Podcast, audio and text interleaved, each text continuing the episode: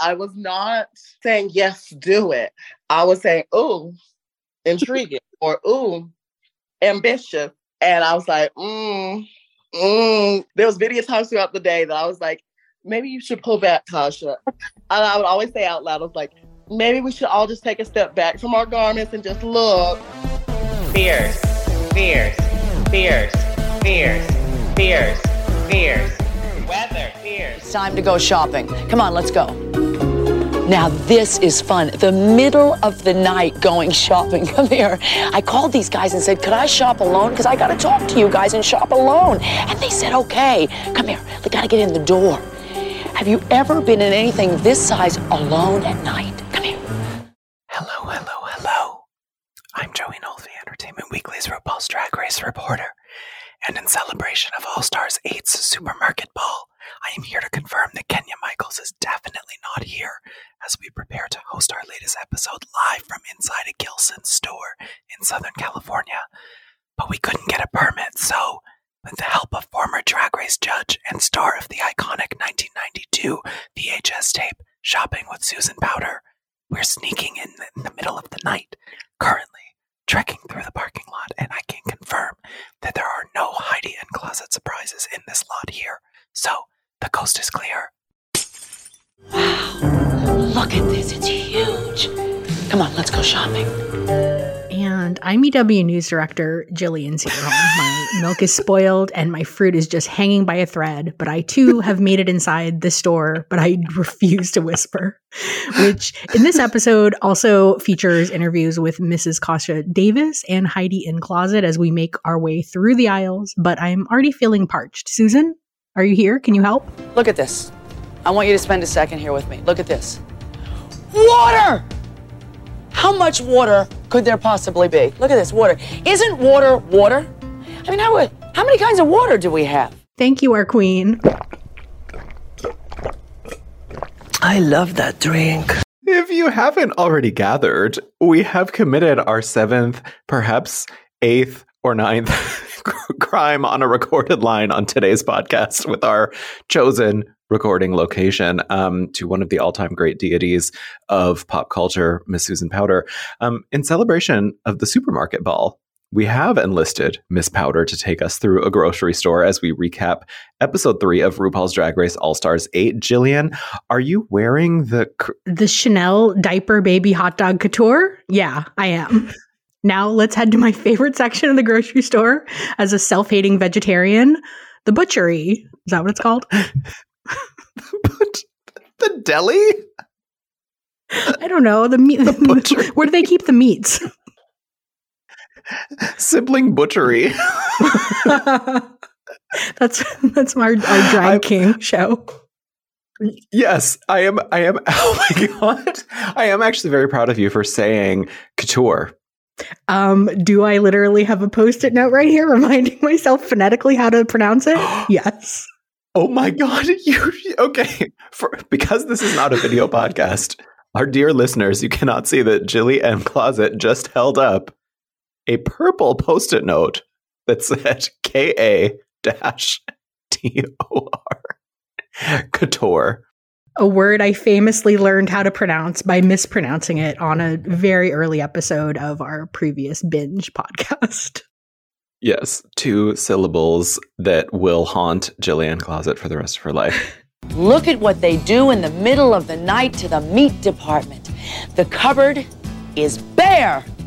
But I can still tell you about meat, can I? Check the labels, check the labels. Calm down. We can confirm that we're now comfortably settled in among Susan's and Joey's favorite snack aisle, the chips. Chips and dips, chips and dips. I love chips and dips. Mmm, I love that chip. So, Let's talk about the many things there are to talk about on the All Stars 8 Ball episode. We opened the episode with some drama with Kahanna Montrese shocked that some queens, including Mrs. Kasha Davis, voted for her, which even Mrs. Kasha Davis seemed to recognize in hindsight was perhaps not the best move. With three episodes in, how are we feeling about the voting strategy so far this season? Because it seems to me that it is things are kicking into high gear a little bit sooner, maybe than they have in past seasons. Yeah, I think it was was it Candy who pointed out that there has not been one unanimous vote yet this season, and that did not change with this episode. So I Right, think it is yeah. strange that it seems that they are not agreeing to a voting strategy, which we have seen in I think all previous All Stars seasons, where they've either agreed let's base it on track record or individual episode performance, at least for the majority of the season. Whereas in All Stars 8, it seems that it's kind of based on your personal your personal feelings about the person um how much emotion they evoked from you when they were giving their speech uh their background all kinds of things. So it, it seems really risky to me like nobody how do you ever feel safe with this kind of voting Yeah, and I mean that's exactly how I like it. I mean, I I like the fact that it seems to be divided. It's entertaining. This group, I can't say it enough how engaging I think this group is, and I like it that there is so much sort of side strategizing going on. Because I think the last time I remember an All Stars being this uh, split was maybe at the beginning of season of All Star Six.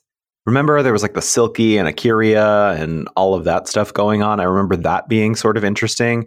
Um, I know the dynamic changed for All Star 7, which some people don't consider to be an All Star season, even though it is.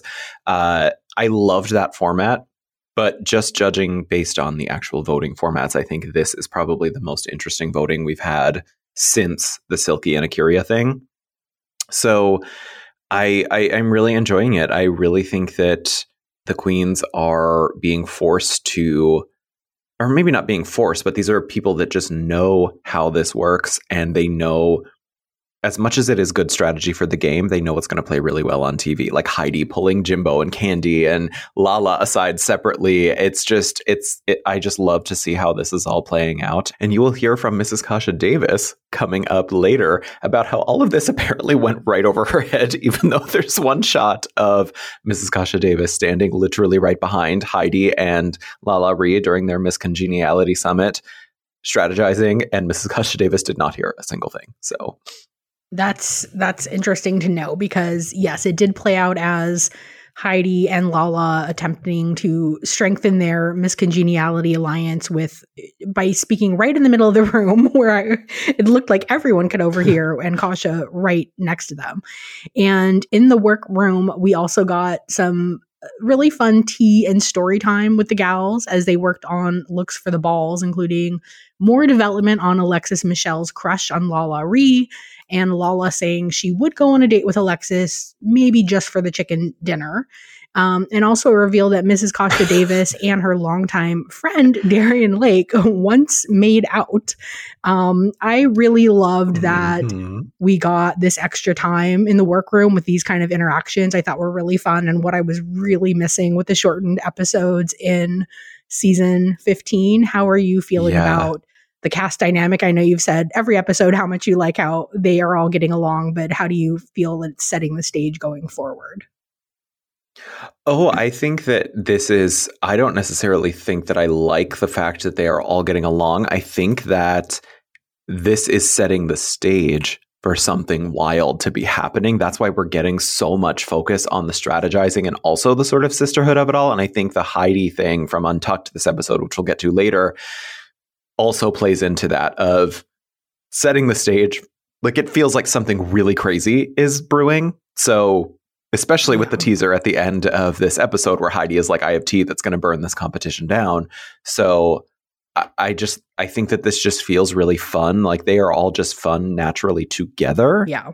They have a good dynamic, whether it's good or bad. But yeah, I, I think that this, you really do. This is like, because these episodes on Paramount Plus are an hour long without commercials. So Mhm. that is ju- this is just proof of how i mean it, it feels like to me drag race is how do i say this i think that it feels refreshing and fun in a way that it hasn't felt in a while with the season and we're only three episodes in because we are getting Mm. so much time with this really great group of people that knew each other before the season really well like they were on tour together a lot of them but we're also seeing that early placement on Drag Race, being out first, second, third, like a lot of these queens on the season, doesn't define your worth and talent as a queen. So bring reaching back into the sort of drag race archives, whereas All Stars I feel like used to be you sort of had to make it far to make it on All Stars. This is just proof that everybody who goes on the show is inherently a star and can do really thrive really well in the right context of this competition. And I think this is a really great showcase for all of them. That's what I mean with all of this. Yeah, I think the one thing that we're getting this season with so many people who maybe didn't make it as far as as prior seasons is that we are getting both the really fun interactions, but also we're, we're we are meeting the queens or maybe being reintroduced to the queens in a different way than we have Yeah. in some of the more recent all stars where we're just like, yeah, we know everyone, we don't need all this setup, and then it kind of becomes Mhm. filler of like a, a pillow fight or tickling or something because they don't really have anything other than just some fun interactions, which are fun, but you know, it's it's not quite the also the the chat that you get in a regular season when everyone's meeting each other for the first time. We are getting a little bit more of because people are like, oh, I don't know you as well, or maybe I like haven't like been on a tour with Kasha Davis, so people Yeah. are getting acquainted. hmm The stakes are just so much inherently so much higher for somebody like James or Mrs. Kasha Davis and Kahanna. So we are seeing a dynamic play out that we haven't really seen before on Drag Race or All Stars. It's these people who are coming in with this massive amount of talent that they have built up after the show. Because when you make it far on drag race usually like you're at that point you know you you've succeeded that far on the show because you've shown what you can do and you made it far in the competition you won over the fandom and the judges these people who are out early it's uh, bringing so much that the fandom who only consumes the show by watching the show and doesn't really consume too much of what's going on outside the show there's so much weight behind that and it feels like it's propelling the show forward in a way that we've never seen before. So I am all for this season. I think this is one of the best seasons we've had in years. Yep, I feel the same. Well, speaking of drama, this ball was absolutely a huge improvement over the season 15 ball. At least I think there were only maybe like a few clunkers that stood out among the three categories. The first of which was legendary queen, Yogurt right next to the milk. Fruity patootie, I don't have enough room in my cart for the vegetables or the fruit. and supermarket supermodel. I- I know that we have previously labeled this podcast as just one week ago the Jessica Wild experience. And while we are still obsessed with her, we are making a remarkable change of opinion temporarily just for the ball. 2% or 32%? Which one, guys? But I, I mean, Jessica was deemed the winner of this challenge, and Lala and Candy and Jimbo were in the top. Heidi was very clearly upset by these results because she was only safe. As much as I love Jessica and Jillian, I know you love Jessica too. I just I was scratching my head a little bit with this one. I think Jessica looked great. That Fruit Loop look, wonderful chef's kiss. The last look uh, I think I'm with. I was sort of agreeing with Kahanna and Heidi of being like, hmm, this is the challenge winning look. Um, and I don't want to send any hatred to Jessica, but it it was confusing to me. Yeah, the last, the self designed look, she says in the confessional that she didn't make it to the ball in her season, but that she did do the design challenge of the curtain look and they showed it. Yeah, And I was like, oh, this actually reminds me a lot of the curtain look. I mean, it was like fine. And I went from absolutely loving the Fruit Loop look, screaming when she did the callback to the acai and I Oh, love was that so drink. good. And then when her last look came out, I'm like, okay, still pretty good. Like our girl is safe. Yeah, And then when, Yes. like, I, I wasn't sitting Uh-huh. there like, oh, I, I hate this look or anything like, oh, you should be in the bottom No, or anything either. like that. But then when they said, Yeah. Yeah, the top, I was like, oh, okay, you know, she's the, to put it in, in Lux terms, like she's the, a high top or a, you know, maybe a number two or number three top, but not the, not Yes. the winner of this challenge. And then when she was declared the winner, I was like, oh no, I just, I, yeah, I, I don't want to say anything negative about her because she is just her personality No. and everything she's doing in this season. I love it so much, but I I didn't agree. But I, I thought that was also kind of what I enjoyed about this ball like eh, or i guess it's a representative of what i would really enjoy about this show if you take away social media basically. Like if we could all just talk Yeah. amongst ourselves about disagreeing about things and have it known that you know i this doesn't mean anything about the queen. Fashion is subjective. There are looks here that i liked that you didn't like. I've seen other people talking about looks that i Yeah. didn't care for that they liked. And if you remove like trying to make queen feel like crap about the way that the judges reacted to it I think it is still like such a fun show to discuss. It just gets to the point where it's like if you're not a drag queen, you have no say in talking about these people. If you're like tagging them, it just becomes so like who's allowed to talk about what they Yeah. like, which is crazy. It's a TV show. I mean, I yes, I think that tagging people in your opinions that are negative, I don't agree with that. I mean, I think that that is just going out of your way to be mean, and just because people are on a television show does not give you like carte blanche to just be actively mean to them. I think that that needs to be called out. But I do sort of have an issue with people saying that people who aren't drag queens cannot watch a, a television show that we all know is a heightened form of reality and is not like cinema verite of like going out into the drag world and putting a camera on queens at local bars at shows and then us just shitting on them. It is yeah. a TV show made for consumption. And the same way that people think that pop music or movies, they criticize those things. Um, you know, I, you don't have to be a film director to not like a movie. And the same way that somebody can not like something that walks down the runway. And again, I'm not saying that I disliked anything that Jessica did. I thought that she was wonderful on the runway. I thought it was a really nice package. And I screamed at the acai dress. I I was in the office actually watching it and I was like, and I, I got so excited. We actually did a breakout post on that. Everybody can see that at ew.com slash drag race. You should all go check that out. But I thought it was great and the judges really appreciated it. So like giving it to Jessica on like nostalgia alone for that dress, like sure, I'm sold. But just I think if we're judging it just based on the looks that were made in the workroom, Yeah. I did personally just prefer, I think Heidi's. I would have given it to Heidi, I think. And that's not to say that Jessica did bad. I don't think Jessica did poorly. No, not at all. It was it was almost like this weird turning point where you're like where you love somebody who's an indie artist or an indie director or something and then suddenly they are like directing a Marvel movie or like the number one pop star in America and you're like no like that's my like little secret person that I love even though I think Jessica has tons of fans but it has just become this thing where like, you know like us constantly playing her I love that drink and having to explain to it what it is to some people to like now she's winning this Indie folk artist Jessica Wild. yes anyway um so I, I just it, it made me really wor- it made me worry for her that now like are like what will the The reaction be and think. like i yeah and Yeah. i just hate that i have to watch this show thinking about like oh god what is the reaction going to be because if she just got that even if i didn't agree with it i'd be like oh my god like look this person that i am delighted by even if i didn't love her even if she didn't have my number one showing this week she still won like that's great for her but then i'm like oh my god is there going to be a jump the shark moment where now everyone's coming for jessica i'm not going to be able to Yeah. I think people love her too much for that to necessarily happen. Truly, I think that she's sort of not. I, I mean, do you, do you get what I'm saying? Like, I feel like she's just the kind of person that is just that's not going to affect her, and the fans aren't going to really try that. I don't. I don't know. I, just feel like she's not I don't somebody know who's going to get fan affected base by that. so I mean, know I, the would fans, say, as we have distinguished, yeah, the fan. we have distinguished between the two different type of fans Yes. of this show.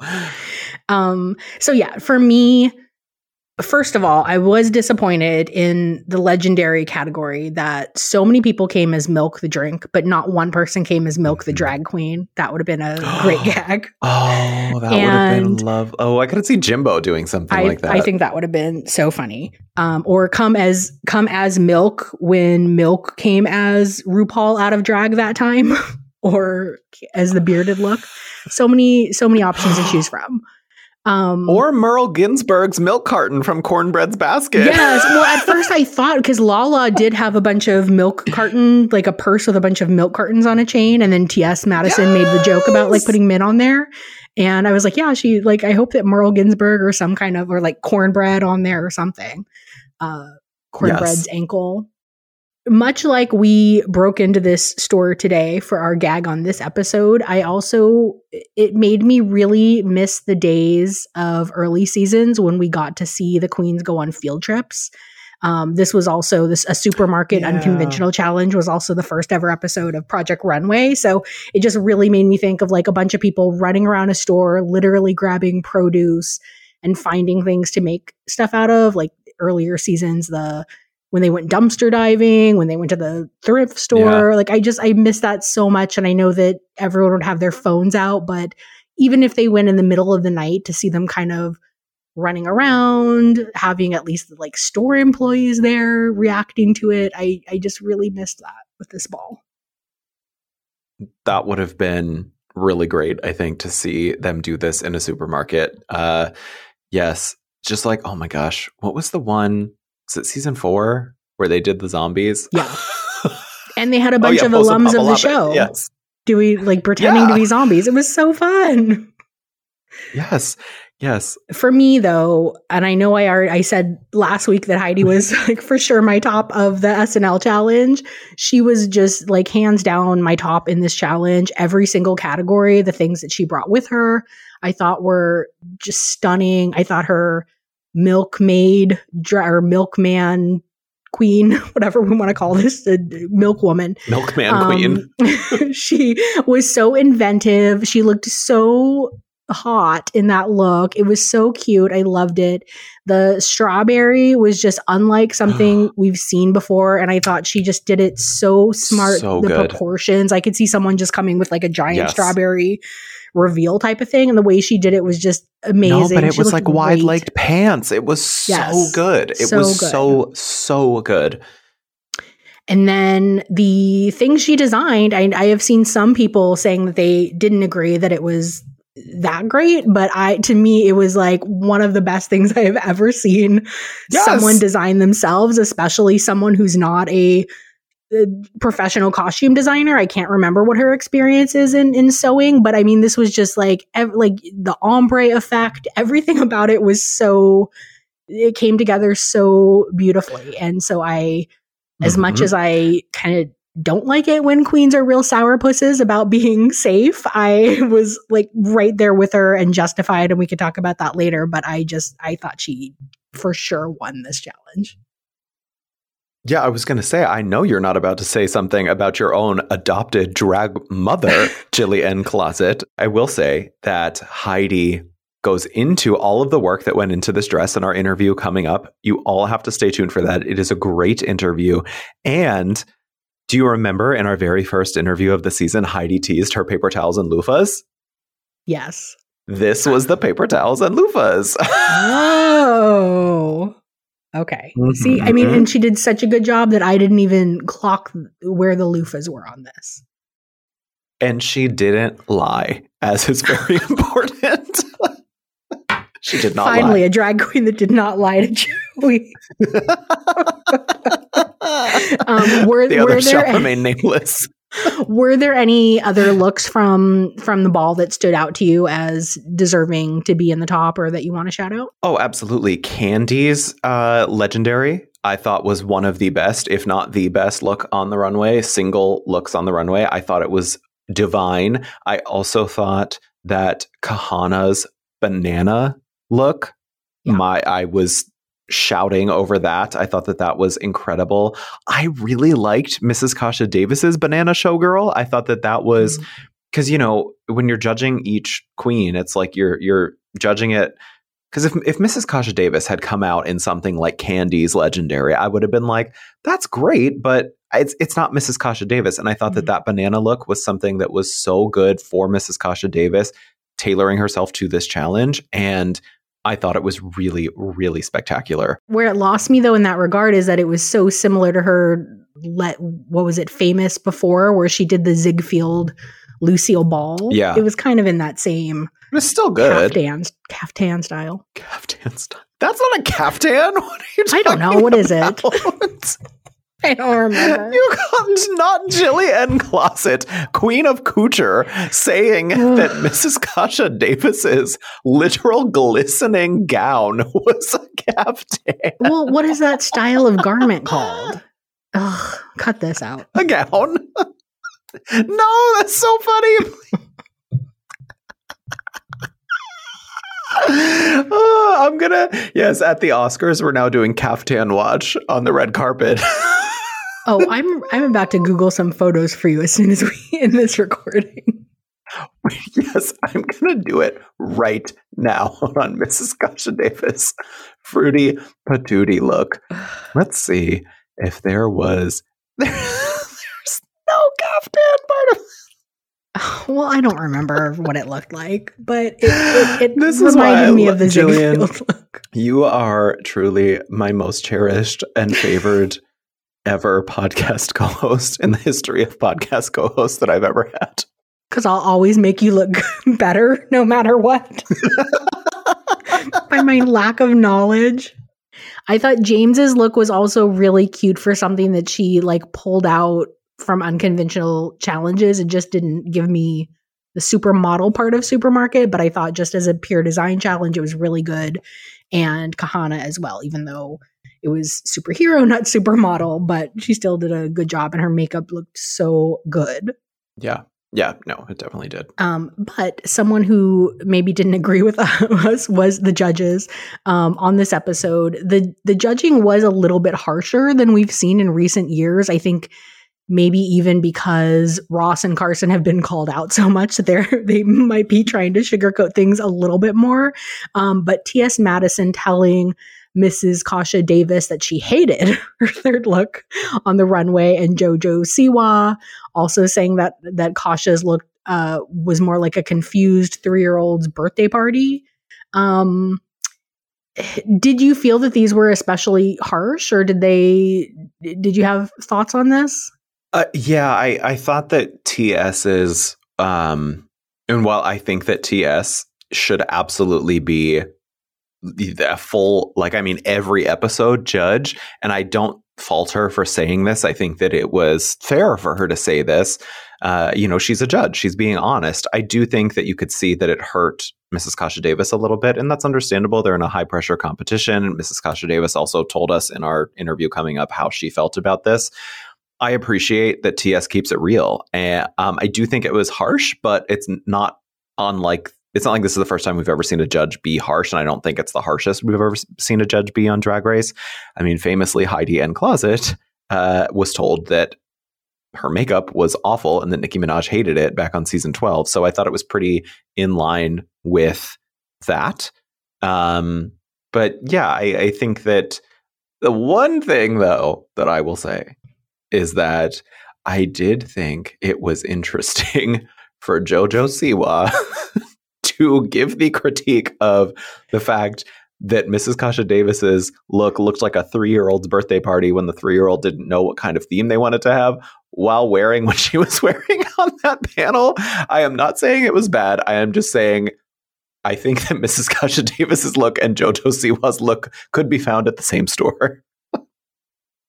No, I disagree. I think that teasing. JoJo's look teasing. looks like a three year old that had a JoJo JoJo A Joja, Joja Siwo.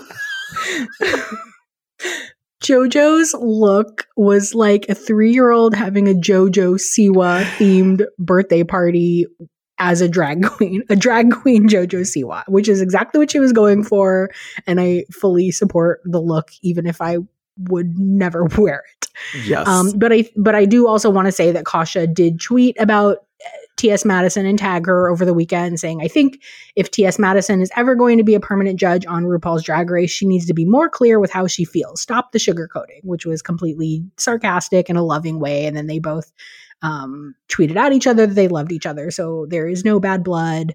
Um, we're not going to have a, a Selena Estides calling Ross out, unfortunately, scenario between these two. But yeah, I mean, I think like if anyone, um, TS is the one that uh, seems the the best person to to hand out these kind of critiques. If if anyone if anyone should be allowed to, it's TS. yes. Um, but I do want to, I do, I have to share how I watched this episode. yes, you have been teasing this uh, for this before the I, like what I- what could this possibly be? I am so ready. Because no, it's just that I okay. So last week when I said when I was saying like, oh, I hate that we don't get to see the deliberations at all because they're in Untucked. I should just pause this episode and watch Untucked. That's what I did with this episode. And Hmm. when I did that, I was like, they're making it so clear with their like how much Kasha we are getting in this episode that like it's probably her time to go. yeah. Um, so you know, let's just see how this goes. So I watched it. I watched the main episode, and then as soon as they announced who was the top and bottom, but before they went backstage, I paused it and I started watching Untucked.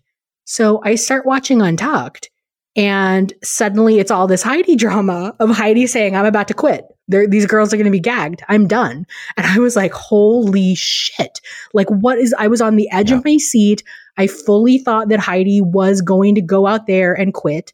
I paused it at the point that um, Jojo had just given had just come in to speak with them. And so i because i didn't want to know who the lip sync assassin was. I wanted to be able to guess it as the curtain rose.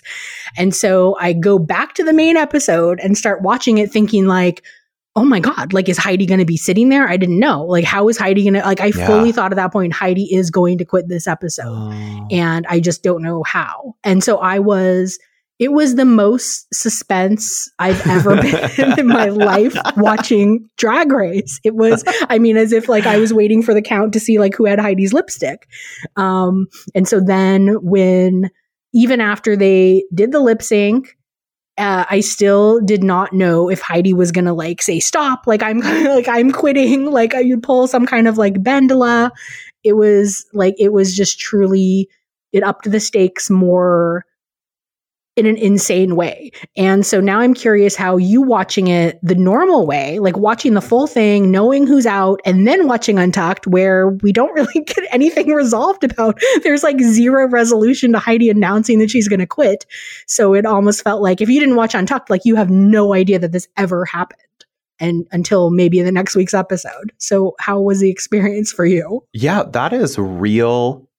No, I would have never even thought to do that just because I'm so used to doing it the the norm quote unquote normal way. But I think this needs to become the new normal way. I am actually okay. The next week when we get the screeners, I'm gonna watch it like that and tell you how I Yeah. feel about what yeah, that's no, that is I, I do not have an opinion on this yet because I have not done it, but you just sold me in a way that like has me super excited. So I'm gonna watch next week's episode like that because I can totally see, yeah, there was like there's no sort of resolution to it on the main episode, and you would have had no idea. And Heidi looks so sad when Mrs. Kasha Davis goes.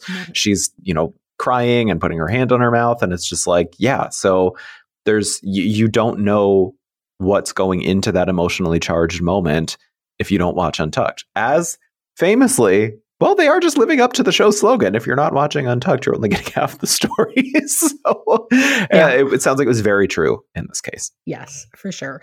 But what do we what do we think is going on with Heidi? What did you can you I know you have a full interview with her coming up. What can you tease? Yeah, we so everybody should definitely stay tuned for that. She is very open about her mindset going into this and some maybe factors that played into she called it um, she had a strong challenge but a uh, weak moment i think is how she put it on twitter. So we sort of dive into that a little bit. She also says that her tea that she teased uh, that could burn the competition down for next week deals a little bit with drag delusion. So mistress isabel brooks uh, we might need to get that uh, vaccine from you shortly. So everybody should definitely tune in to see if there is trouble or not ahead for our beloved Miss Congeniality, Heidi N Closet, and Jillian's drag mother. Give me my pasta. I'm alone here. I can scream as loud as I want. Pasta. You got little. Ooh, look at these. These are like little half shells, mini shells, long ones, bow ones, egg noodles, round curly ones in big boxes. Wow, look at the size of these. This lip sync ended up being between Jessica Wild and Raja O'Hara, with Jessica winning and sadly sending Mrs. Kasha Davis home, with Darienne also in the bottom two with her, all while paying tribute to La Veneno uh, with her look and a giant breastplate that she jiggled around the entire time and attempted to get Raja to lick. Is that confirmed? Well, that that's what it looked like. Definitely looked like she was Okay. like holding it up to, to Raja. Again, slip it in the sandwich. It was interesting though because it appeared that the judges were very much into this and the general vibe of the audience online seemed to be into this too. But I think it is worth noting that Jimbo did receive some flack at the start of the season for her entrance look with the giant breastplate. So Jillian, I- I'm wondering how you felt about these moments and if there is maybe a difference between what Jessica and Jimbo did in your estimation. Not saying either one of them that we're saying they did something wrong, but just sort of gauging this reaction in the fandom what do you see as maybe differences in in the two? Yeah, I I was actually thinking about this after I watched the lip sync and was absolutely living for the lip sync and was like is it because I love Jessica so much or is there any kind of connection here? And I really found that there there wasn't for me. And I and I don't want to invalidate anyone's feelings about Jimbo. I think that both sides of the discourse about if Jimbo's drag is offensive to women. Um, I think they both have points. Like I don't I don't think it's I, I don't think either side should be dismissive of what the other one is saying about like what point Jimbo is trying to make with her drag. Um, or how especially some of these young girls in the fandom feel that that it's coming across to them. Um, I don't really want to get into that debate here, but to me, the main difference was this is a song called My Coconuts uh, that is a very like blatant metaphor like in the song. Even i had never heard this song before actually like is very obvious what it's talking about. And so what jessica was doing to me was playing along so much with the song. And even to me i don't remember if we got into this previously on the podcast or just um, between us i really did not like uh, many of Yara's lip syncs where she was just shaking huge breastplate around in a way that uh, physically hurt Which me she to said think was a about tribute what to that her would mother. be like to do. Um, which she said is a tribute to her mother, just violently shaking her boobs. Um, and so, to me, just even the way that Jessica's coconuts were moving in this, it just was like very fun and and whimsy, I guess. And nothing about it was make. I mean, I, I can't say like making a joke out of breast because it was about the breast doing this, but it just wasn't like anything that um I don't know, like it wasn't punching down on the boobs. it was bou- it was bouncing it was bouncing them up, not punching down. the so it was just one of punching those the boobs one were of the- punching yes. So I, don't know. Um, I, I just I thought it came across very fun to me, and I just it, no part of it was I thinking about how does like what eh, comment is she trying to make on certain people's bodies with this look. Um, it was just how do I have a really fun look and really do something uh, energetic and fun with the song to me. Really enjoyed the lip sync too. I thought that it was um, the the same thing that you were saying is that I think the song choice is the thing that sort of set the tone for this, and Jessica was clearly responding to the song and its lyrics and tying her performance to that, which is in itself like a very campy song. So, um, Yeah. which was you, you know the song itself is sort of comedically leaning into those same sort of things that Jessica was doing. So uh, I do think, yes, the distinction that you made there is very, very poignant and uh, important to hear. So thank you for doing that. Well, Susan, we've packed our carts with rice, pasta, and wooter. and I think it's time to add our guest interviews to our carts. I may have checked out a long time ago, but right now I'm checking out of this grocery store. Well, first on our shopping list of interviews this episode is a chat with our soft and supple Miss Congeniality winner, the delicious and nutritious Heidi N. Closet, who talks to us about her shocking revelation that she contemplated quitting the competition after she didn't place in the top for her fabulous creations for the supermarket ball. It's all coming up next, so stay tuned.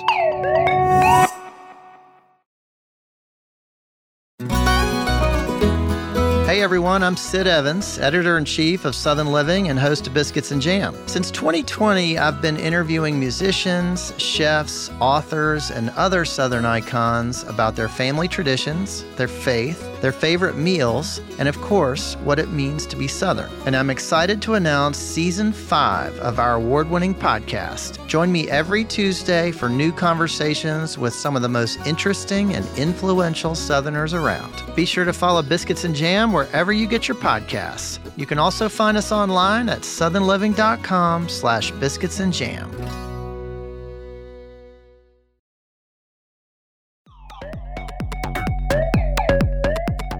Welcome back to EW's Quick Drag podcast. I am parked and perched like a perfectly bundled surprise waiting in a Glasgow parking lot for my next guest who has performed so well on All Stars 8 so far and made headlines for, as she says it best, worrying about Heidi on the latest episode when she made a bombshell revelation that she was thinking about leaving the competition.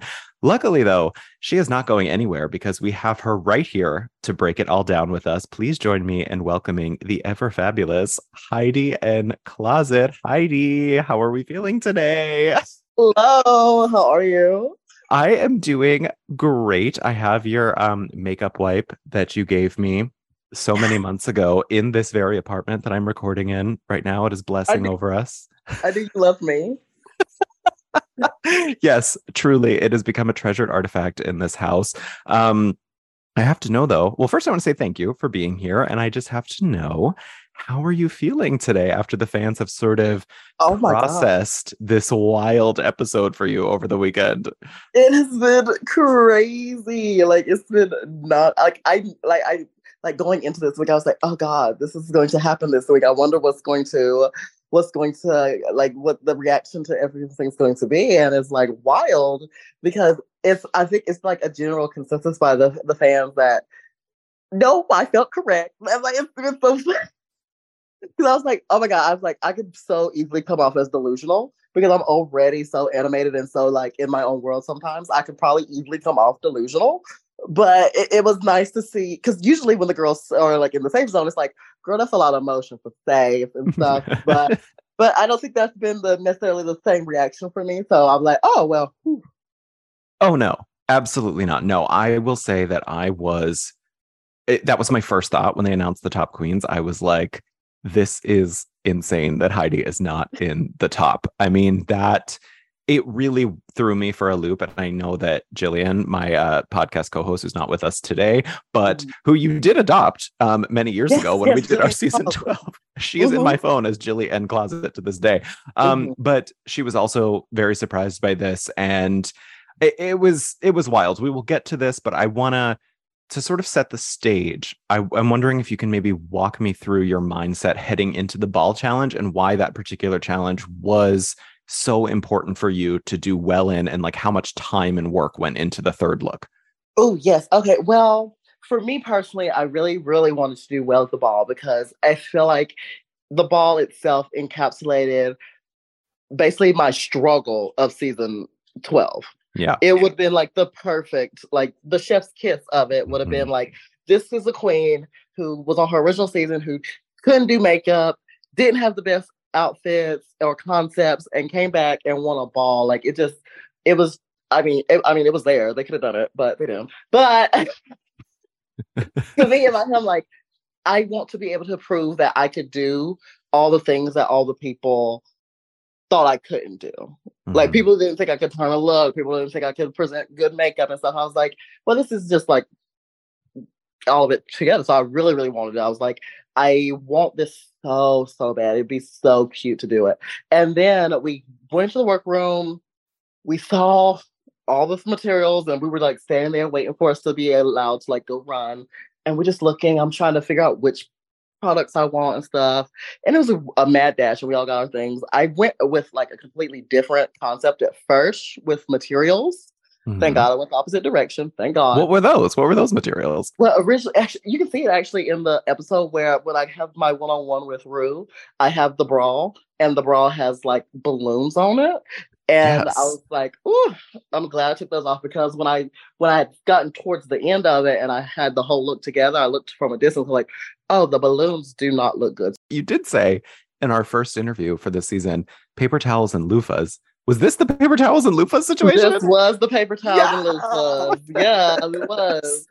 I had to take those paper towels. I had to roll them out in long strings and like spray paint them myself. oh my god. And then there's some that are like ombre as well, and it's like fading from the darker color to the lighter color, or vice versa. I worked all day on that look. It was intense. I was probably high on the fumes. Honestly, we unfortunately I ran out of uh spray paint. So Well, I love Heidi N Closet inventing paper towel ombre. I that is thank you. an iconic moment. But I uh, I want to let's get into the difficult stuff here because I know it was a trying day for you. So, Yeah. what was your first reaction when or what did you think in your head after the judges declared you safe and you were sort of walking backstage to Untucked? I was a bit confused. I was a bit be- beguiled and confused for sure because it was crazy because like this also is a challenge where we can like look around and kind of see Yes. Yes. and it's like I'm looking around and I'm seeing what I'm seeing. and to me personally, it wasn't adding up. I was like, this don't make no kind of sense. But okay. They were all right, and it was like very much after like a sleep deprived night because I it was crazy because I didn't go to bed till four a.m. Wow. and and then I have to wake up at six thirty to go. So like two hours of sleep. So I'm like, what is going on here? Like I was like, am I just am I high or on the fumes still or something? I was so confused. As we're walking back there, I know that I was I was flustered. And then I wanted to I remember actually wanting to put on my uh, bunny rabbit slippers. And they would not let me put on my bunny rabbit slippers. I was like, let me put on my bunny rabbit slippers. and they wouldn't let me. So I was irritated from that. I was like, okay, fine, fine. I don't want to put on my bunny slippers now. no. I, I ones from my original season. Yeah. Uh, yeah, those. They wouldn't let me put on. I was like, you know what? Fine. Keep the slippers. Oh, that would have been such a great callback. I am so sad that we didn't get to see that, but we did. You provided good TV shortly after that, He though. I mean, you does. you you called Jimbo out directly and said that I her look to. was a dress with bubbles, which I was thinking the same thing. The girls kept poking at me throughout the whole untucked. Right. And it was like, poke, Heidi, you're not talking. Heidi, you're not talking. I'm just like, well, maybe y'all should take advantage of me not talking and y'all talk. That's in my head. That's what I wanted to say so bad. I was like, maybe y'all should talk then. If if I, if y'all know I talk so much and I'm not talking, maybe this is y'all's chance to talk. That's what I mm-hmm. was saying in my head. But I was just, it was more so like I was just trying to like get all my energy. I'm, I'm a Libra, so I like to try and find balance before I say something too crazy. So I'm like trying to find my balance, but then the girls are just over here poking and then poking. I'm like, okay, you can only ask me the same question so many times before I start getting irritated. And then the other girls came in, and um, I'm going to say I was the only girl that was upset. Um, that I was only one. Um, but then Jimbo came in, and then the reason why I came for Jimbo's look specifically, even though I think Jimbo's probably had one of the stronger packages, because I still have eyes and they do work. I still came for Jimbo because I was looking at Jimbo like, Jimbo, you're not doing the categories. Though your looks are great. I even told her, I went down the whole package. I was like, first look, your milk look, I think it's fabulous. It's fashion. I think it's a wonderful look. If you take away the title legendary and I look at this look, I don't get dairy. Next look, your fruity patootie. I get the I get that you're calling pe- people fruity. I get it. I'm not stupid. I understand that reference, but Cher is not a fruit. and I just let her hold it, and that's just fine. That's how it is. But that, that's the thing. She's like my best friend, and she was like one of my closest friends there too. When, when we're doing this, and the thing is, I read my friends the, the most. Yeah. I'm gonna let my w- friends know how I feel and do. that's how family operates. I mean, yeah, you you feel the, the best and most comfortable reading your friend your sisters when they need it. So basically And what you sometimes did you gotta though, let your sister know she's not wearing fruit. right. There you go. Cher is not a fruit, as Heidi says. Um, so you basically said fuck you, fuck you, fuck you to And did, and did, and did. yes. Well, you also, I did think it was. Uh, I mean, you did have this alliance with Jimbo and Candy, though, spoken earlier Yes. in the season. So I'm wondering, like, did that weigh on your mind when you were calling Jimbo out, though? Like, this is somebody who's in my alliance.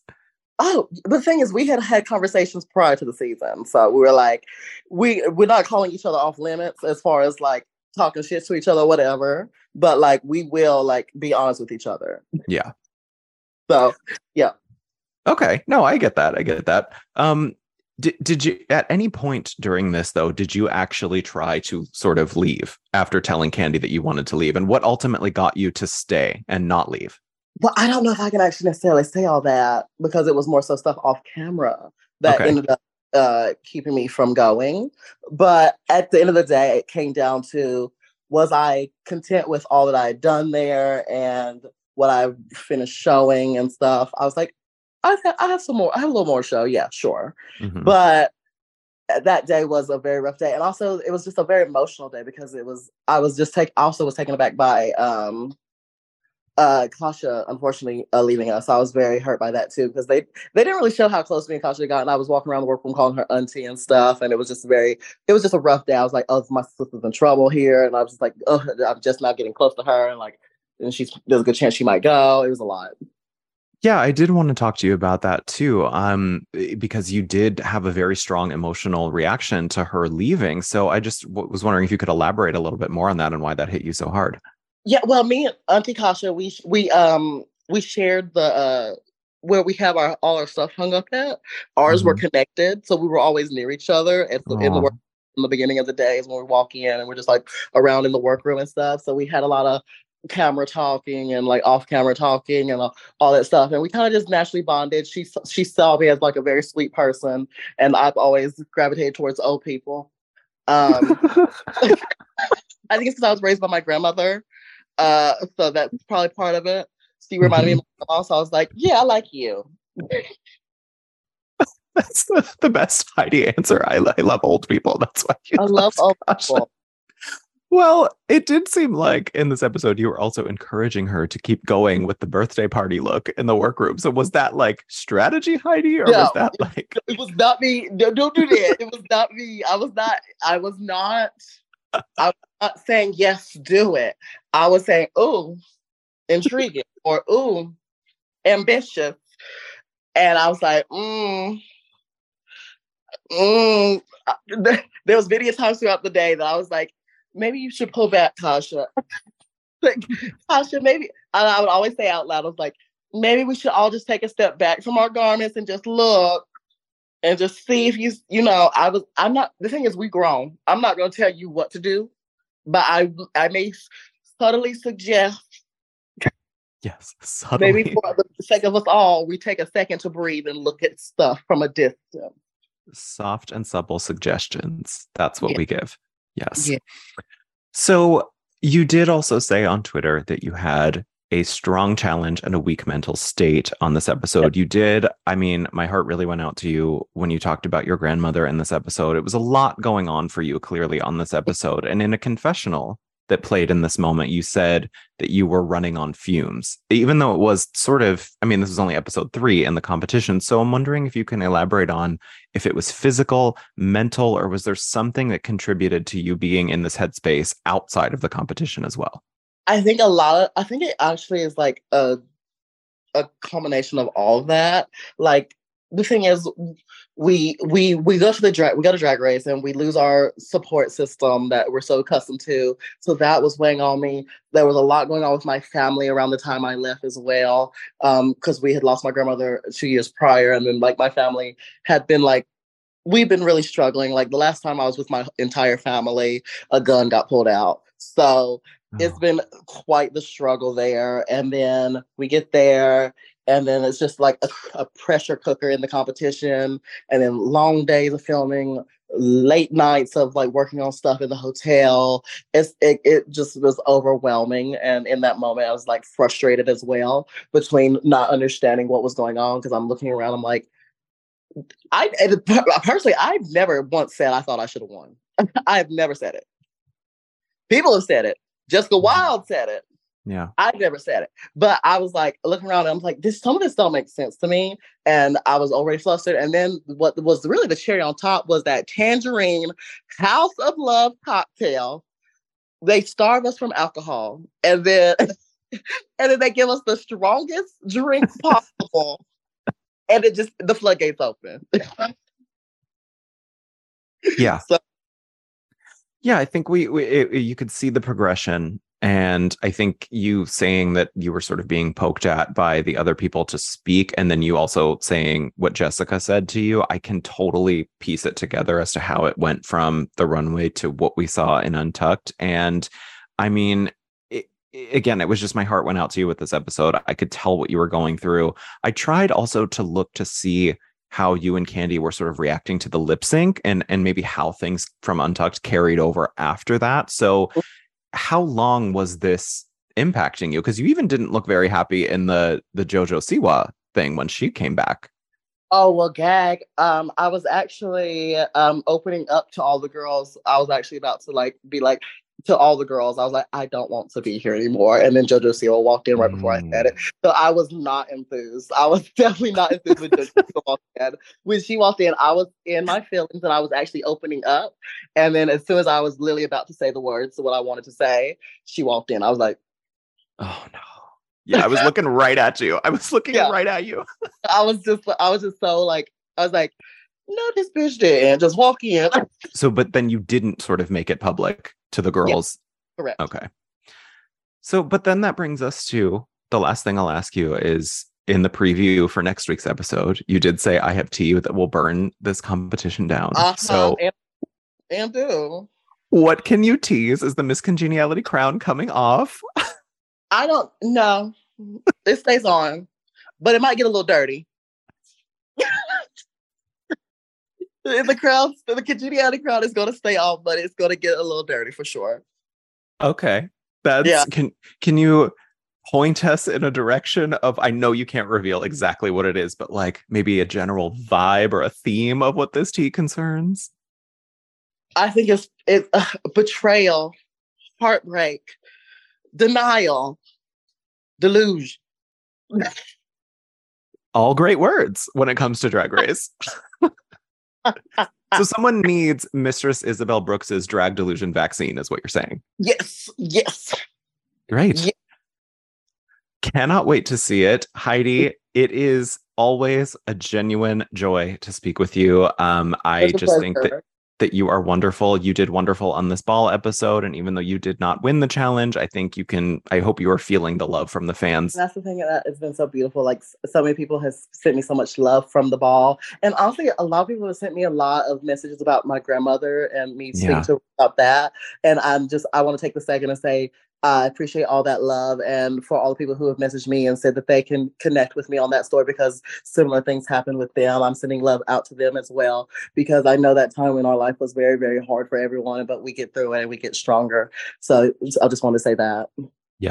She sounds like she was a wonderful person. Um, I'm glad that people got to know her a small bit through you and, uh, you know, getting to know you on television. So, uh, you know, as Rue said, you are making her proud. So, um, thank you so much, Heidi, again, for always being so sweet. Thank you so much, darling. Thank you so much to Heidi N Closet for parking her excellence on this podcast like a car or a bowel movement parks in a Glasgow parking lot.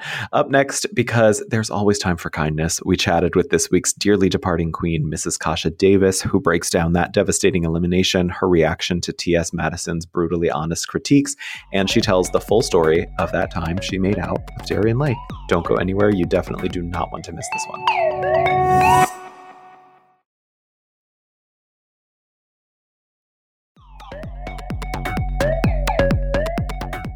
Welcome back to EW's Quick Drag Podcast. In addition to being soft and supple, today I am ready to be stuffed with succulent excellence as I sit down for what I am sure is going to be a delicious brunch with my next guest. Dear listeners, please prepare for tea time as we welcome one of the kindest, brightest lights on the drag queen circuit, Mrs. Kasha Davis. Hello, Mrs. Kasha Davis. How are you? Hello, and I have to say it, brunch. It has been on a loop in my head since you first said this. It is who knew that such a regular word could become so excellent when spoken by excellence? Well, it, thank you. It's not a regular word though. I mean, everybody loves brunch, and True. all of our of our uh, straight supporters and our allies, they want Drag Race, and they want it in the form of brunch. And so, I was very glad to to really you know give them a shout out. Yes. Well, yes. Um, straight rights. That's what we, that, that's Mrs. Kasha Davis's uh, platform here. Well, I mean, more so, more so the allies that come and they support and they come to our shows, and Mhm. uh, so yeah. Oh no, I'm totally just teasing you. I know. um, but this was I want to talk to you about this episode again. I, I'm just I was so sorry to see you go on this episode. Um, it was a it was a bit of a chaotic episode to say the least, um, as the ball the ball episodes usually are. But I want to start at the top of the episode with you and Kahanna talking about last week's vote and her telling you that there was no bad blood after it was revealed that you voted for her to leave. So, did you feel from that moment on that there was no bad blood, or did you sense maybe a shift in the workroom dynamic after the whole cast started to sort of see the voting patterns form? I don't necessarily hone in on bad blood stuff. I thought that we had the conversation and I felt like it was good.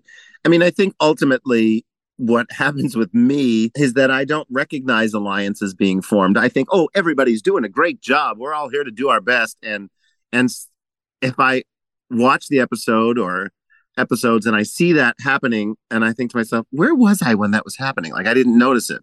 So uh, I think in that respect, I, I sometimes get naive to it. Mm-hmm. No, I understand, and I so so that you didn't really notice a shift or maybe like a intensifying of the competitive aspect once the voting pattern sort of started to settle in because that's when we usually notice in all stars things to start to get a little spicy is when people's voting patterns start coming into play and who's going to vote for who and so that really didn't come into play that much for you I wouldn't say too much, but I mean, I I, I will, I will say I, I suppose I noticed that some of the gals would go off into to separate conversations, and I thought to myself, I wonder what they're talking. They must be talking about the hem of their dress, or you know, how to how to to best utilize this super glue or this hot glue to make this fabulous, you know, handkerchief dress or whatever. Hmm Yes, hot topics of the drag queens. Um, Yeah. But you know, speak on that note, we did see Heidi strategizing in the workroom with LaLa for a little miscongeniality strategizing summit as you all prepared for the ball. Um, and they said that they were going to keep it a secret, but they do. There is a shot of you literally over Heidi's shoulder working on your stuff very close to them. So, could you hear what they were saying in that moment? And did you try to maybe get in on that? I don't know if you noticed, but I might have been a little um oh, what's the word? Obsessive about how much I could glue to a corset. I mean, if anything was walking by, I mean, a roach could have gone by, and I'd be like, like add it to it. It's going to be fabulous. Um, and so I I was zeroing in on that, and uh, I think the miscongeniality uh, award. I, I I feel like sometimes I don't even strive for it because it's just part of my DNA. Hmm. So you did. So you did not hear the miscongeniality summit of strategizing going on. Um, I I do want to go back to another moment with Heidi though, because Heidi tweeted that she shifted her butterfly themed dress at the last minute to avoid a potential butterfly gate, like they had kimono gate on uh, season eight. Because you and Jessica also had butterfly net dresses too. So was that a decision that Heidi talked to you about when you all realized that you had butterfly net dresses? Yes, uh, we were in the process of uh, getting prepped, and you know, what are you wearing? What are you wearing? Everybody's talking to each other, and she was like, "Oh," and well, I also have this other one that is netting like, and uh, it was it was it was too many butterflies. Hmm. So, what did you think of Heidi's butterfly net dress, though? Do you think that if she would have worn it, it would have been a threat to the other butterfly dresses? it seems like butterfly dresses just don't make it on uh, RuPaul's Drag Race anything. I mean, or, or butterflies, they just fall dead. Um, so as it were, and I think uh, I think it was probably a strong choice. Hers looked really much like within her brand uh, Mhm. what she chose to wear. Did you hear from Asia O'Hara about all of this?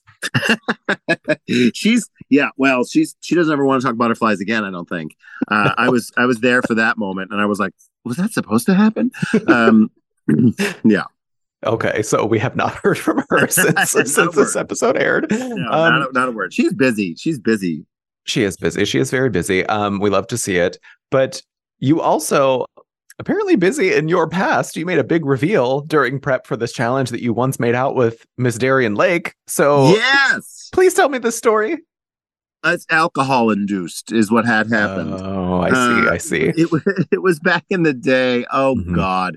I mean, you know, when you're out at the clubs and there might have been a couple s- bottles of booze in you. And uh, we had been chatting, I think, on gay.com and we were like exchanging what kinds of flavors of ice cream.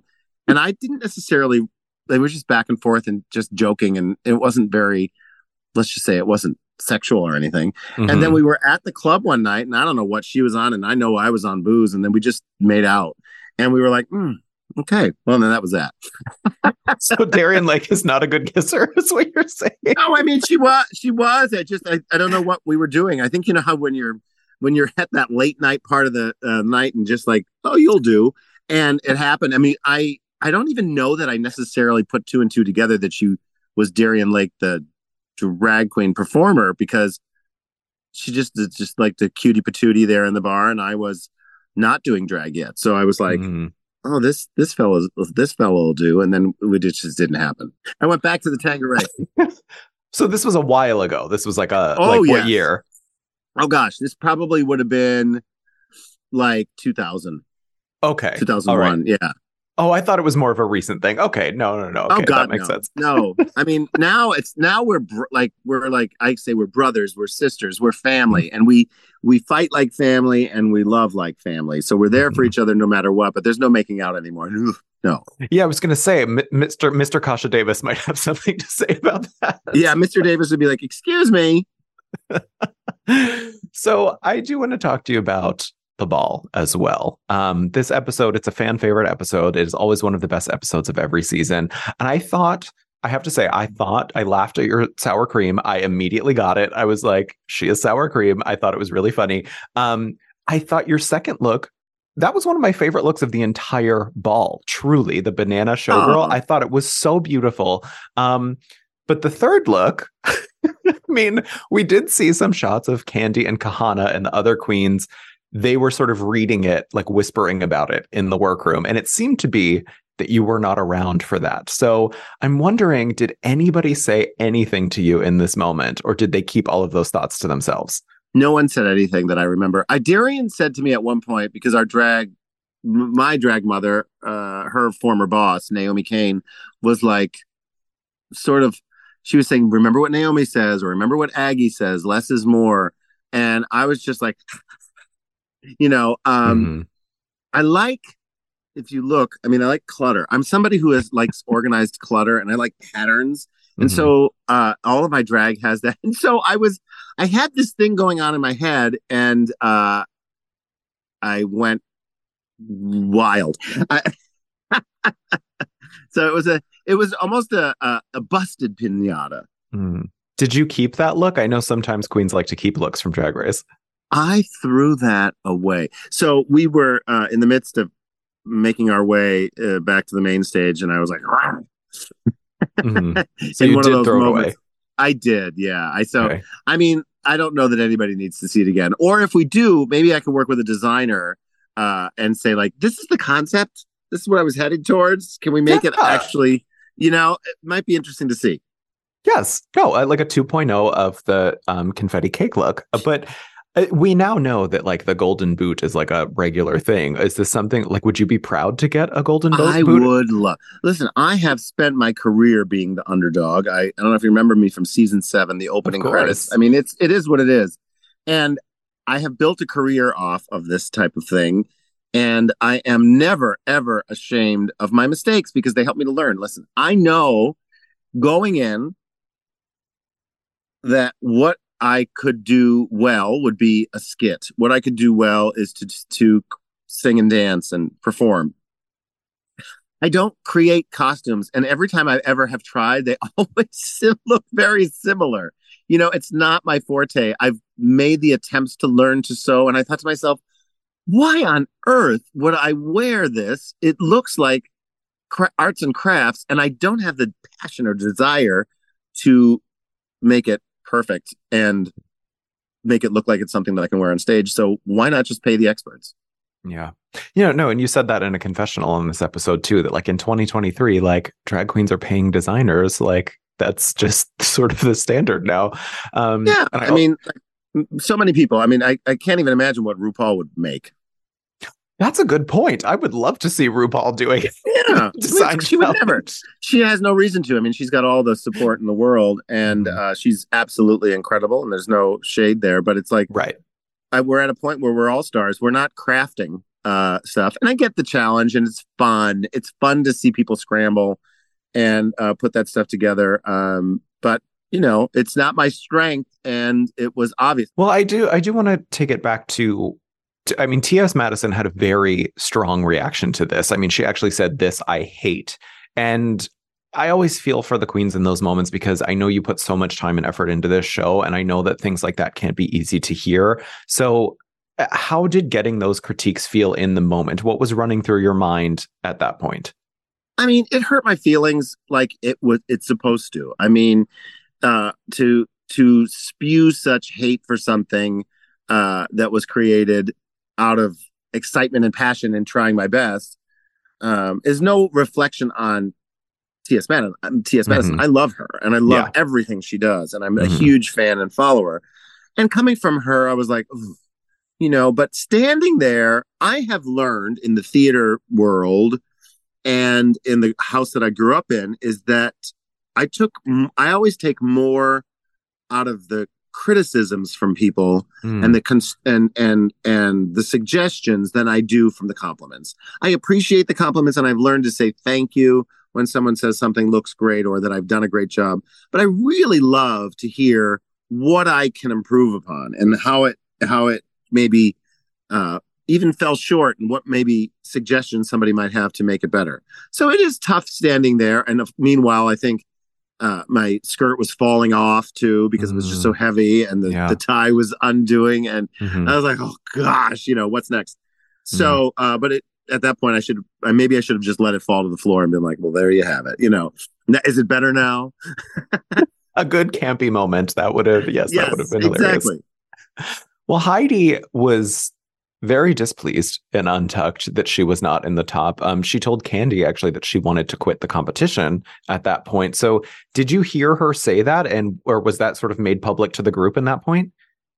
I think this began the the where we see a lot of the emotions uh, happening, and uh, I think that yes, I, I I know she was she was struggling with her look, and then she wanted it to look a certain way, and I was assisting, and other people, uh, Kahanna was jumping in and assisting her, and I think the frustration level started to to build for her, and uh, it'll be interesting to see what happens. And I think for her that it was just a it was an emotional moment where you know we're all trying to put our best foot forward Yeah. and we start to think like in the unfortunate way which i have learned to not do anymore is to start to think like oh my gosh everybody's everybody's out to get me or this is this is and really the, the biggest challenge is yourself the biggest challenge is to do your best in your own in your own way and in your own mind and not to self-sabotage Yes. No, I fully get that. And I think that there wasn't an interesting moment after that though with you in the deliberations. Um you or maybe this was beforehand. Um but you said if I if I go home I can accept that. So can you explain maybe the thought process in that moment? Was that an element of maybe you throwing your hands up or was or what was going on there? I definitely don't want anybody to think I was throwing my hands up. What I wanted to say is that if it was if it was a matter of me going home, it's not going to end my world. It's not going to ruin me. I am I am sober now going on 8 years. I have a Mhm. strong a stronger sense of who I am and that is didn't and will not ruin me. As a matter of fact, I'll build from it. And so if I if I think about that, I was trying to be fair in that I know how hard it is for the gals to make the decision of who they would send home. I, I did support Jessica very much in the previous uh, episode with her uh, English, having a difficult time pronouncing different words, and we were working very strongly together. And I was not yet in the bottom.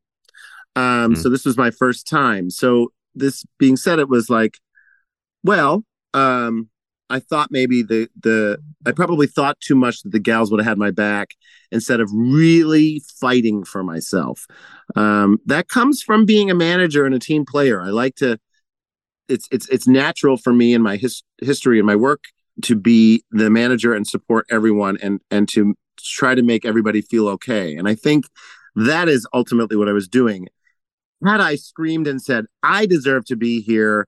I have worked hard for the last several years to build my career and to get to this point, and you you do not need to send me home.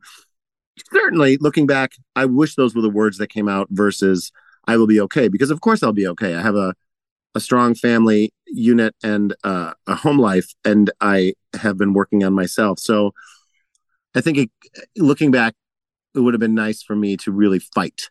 Mm-hmm. Well, I think we can we still feel there's like a quiet power in that though that I understand. And I mean, you are such a success story in that you have like you have a beautiful family that supports you your sobriety journey i know we talked about that in our first interview last year and i think that you are just such a model of uh, grace in your success. And I appreciate that comfort that you were sort of just quietly expressing in that moment. Um, I just think it was important. I didn't mean to imply that I thought you were giving up. I just thought it was important to clarify for listeners in that moment. So thank you for doing that. I appreciate that. Of course. So the last thing I want to ask you is I loved this moment uh, where everybody put on Kandy's pink blush and untucked. So I'm wondering because uh, we did see Alexis Michelle in that moment say, "Oh, I forgot we have to go back out on the stage." So did everybody have to wash that off before going back on the stage, or did everybody wear that? And how did the judges react? I think they, and for the most part, they, they made their their best effort to blend it and went out there like that. And I was like, you look like a bunch of idiots. I mean, because that's a specific makeup style. Oh, yes, and it, it is. very well. You know, it works well for Kandy. Like Kandy de- has her own style and her own look, and it works. I like it. I enjoy it. But when you try, like I've tried back in the day when um, uh, season seven, I came home and I would try to put my eyelashes like Trixie, and and Darienne said to me, "What the hell are you doing?" And I'm like, "Great question." So the same thing. Like I've tried the blush, and I was like, "This just looks like I fell into a bucket of blush. It doesn't look like I purposely am trying to." And that's how, when I when I looked around, I was like, "You look like a bunch of idiots. Like what? Why? Why? Why did you all do this?" I thought it was a funny moment. Oh, and sorry, I lied. The last thing I'll ask you to do, very quick, pitch for yourself, um, if you could, for the Fame Games title. What would you have to say to people about your runways coming up and and about the Fame Games? Well, I am thrilled, excited, and over the moon about the Fame Games, and I can't wait for you to see uh, some of the things that are within the Mrs. Kasha Davis brand and how I've stretched as a performer and an artist. And uh, there'll be some things that you've never seen before. That's very exciting, as is everything that you do, Mrs. Kasha Davis. I wish you nothing but the best, and I will be watching for what you do uh, for the remainder of the show. And after the show, you've been such a wonderful presence on TV screens and to uh, get to talk to these uh, past few weeks. So uh, thank you again for everything, and I wish you the best. Thank you. You too. Checking out without the checkout people? It's my chance of a lifetime. I've wanted to do this for so long. Watch this. Hi, may I help you? Your friendly server. How do they work these things? Dee Hello? Oh, it's a ah! Well, maybe I shouldn't mess. I may break it. All right, it's time to bag pay. Oh, I gotta pay. I'll leave them a check right here where they'll see it. Love, Susan. We leave you today as, like all the All Stars 8 judges who didn't give Heidi N Closet a top placement for the ball, freshly minted criminals who've broken into a grocery store in the middle of the night and paid only with an unverified, unsuitable check that absolutely won't clear from the federal bank of Susan Powter. We might be broadcasting next week from the Tuckahoe prison, but either way, catch us back on your feeds next Tuesday with an all new episode featuring interviews with the cast of RuPaul's Drag Race All Stars 8. Please don't forget to like and subscribe wherever you listen to us. and until next time, we are going to try this one more time. Energy. Have a blessed Have a night. blessed night. Oh, keep that in. Like I was I was really on it this time. but I'm leaving. I've shown enough. I'm done. Check the labels. Check the labels. I love that drink. Quick Drag is hosted and produced by Joey Nolfi and Jillian Sederholm, produced and edited by Sammy Junio, and executive produced by Chanel Johnson. There's weather. Cloudy weather. Ooh!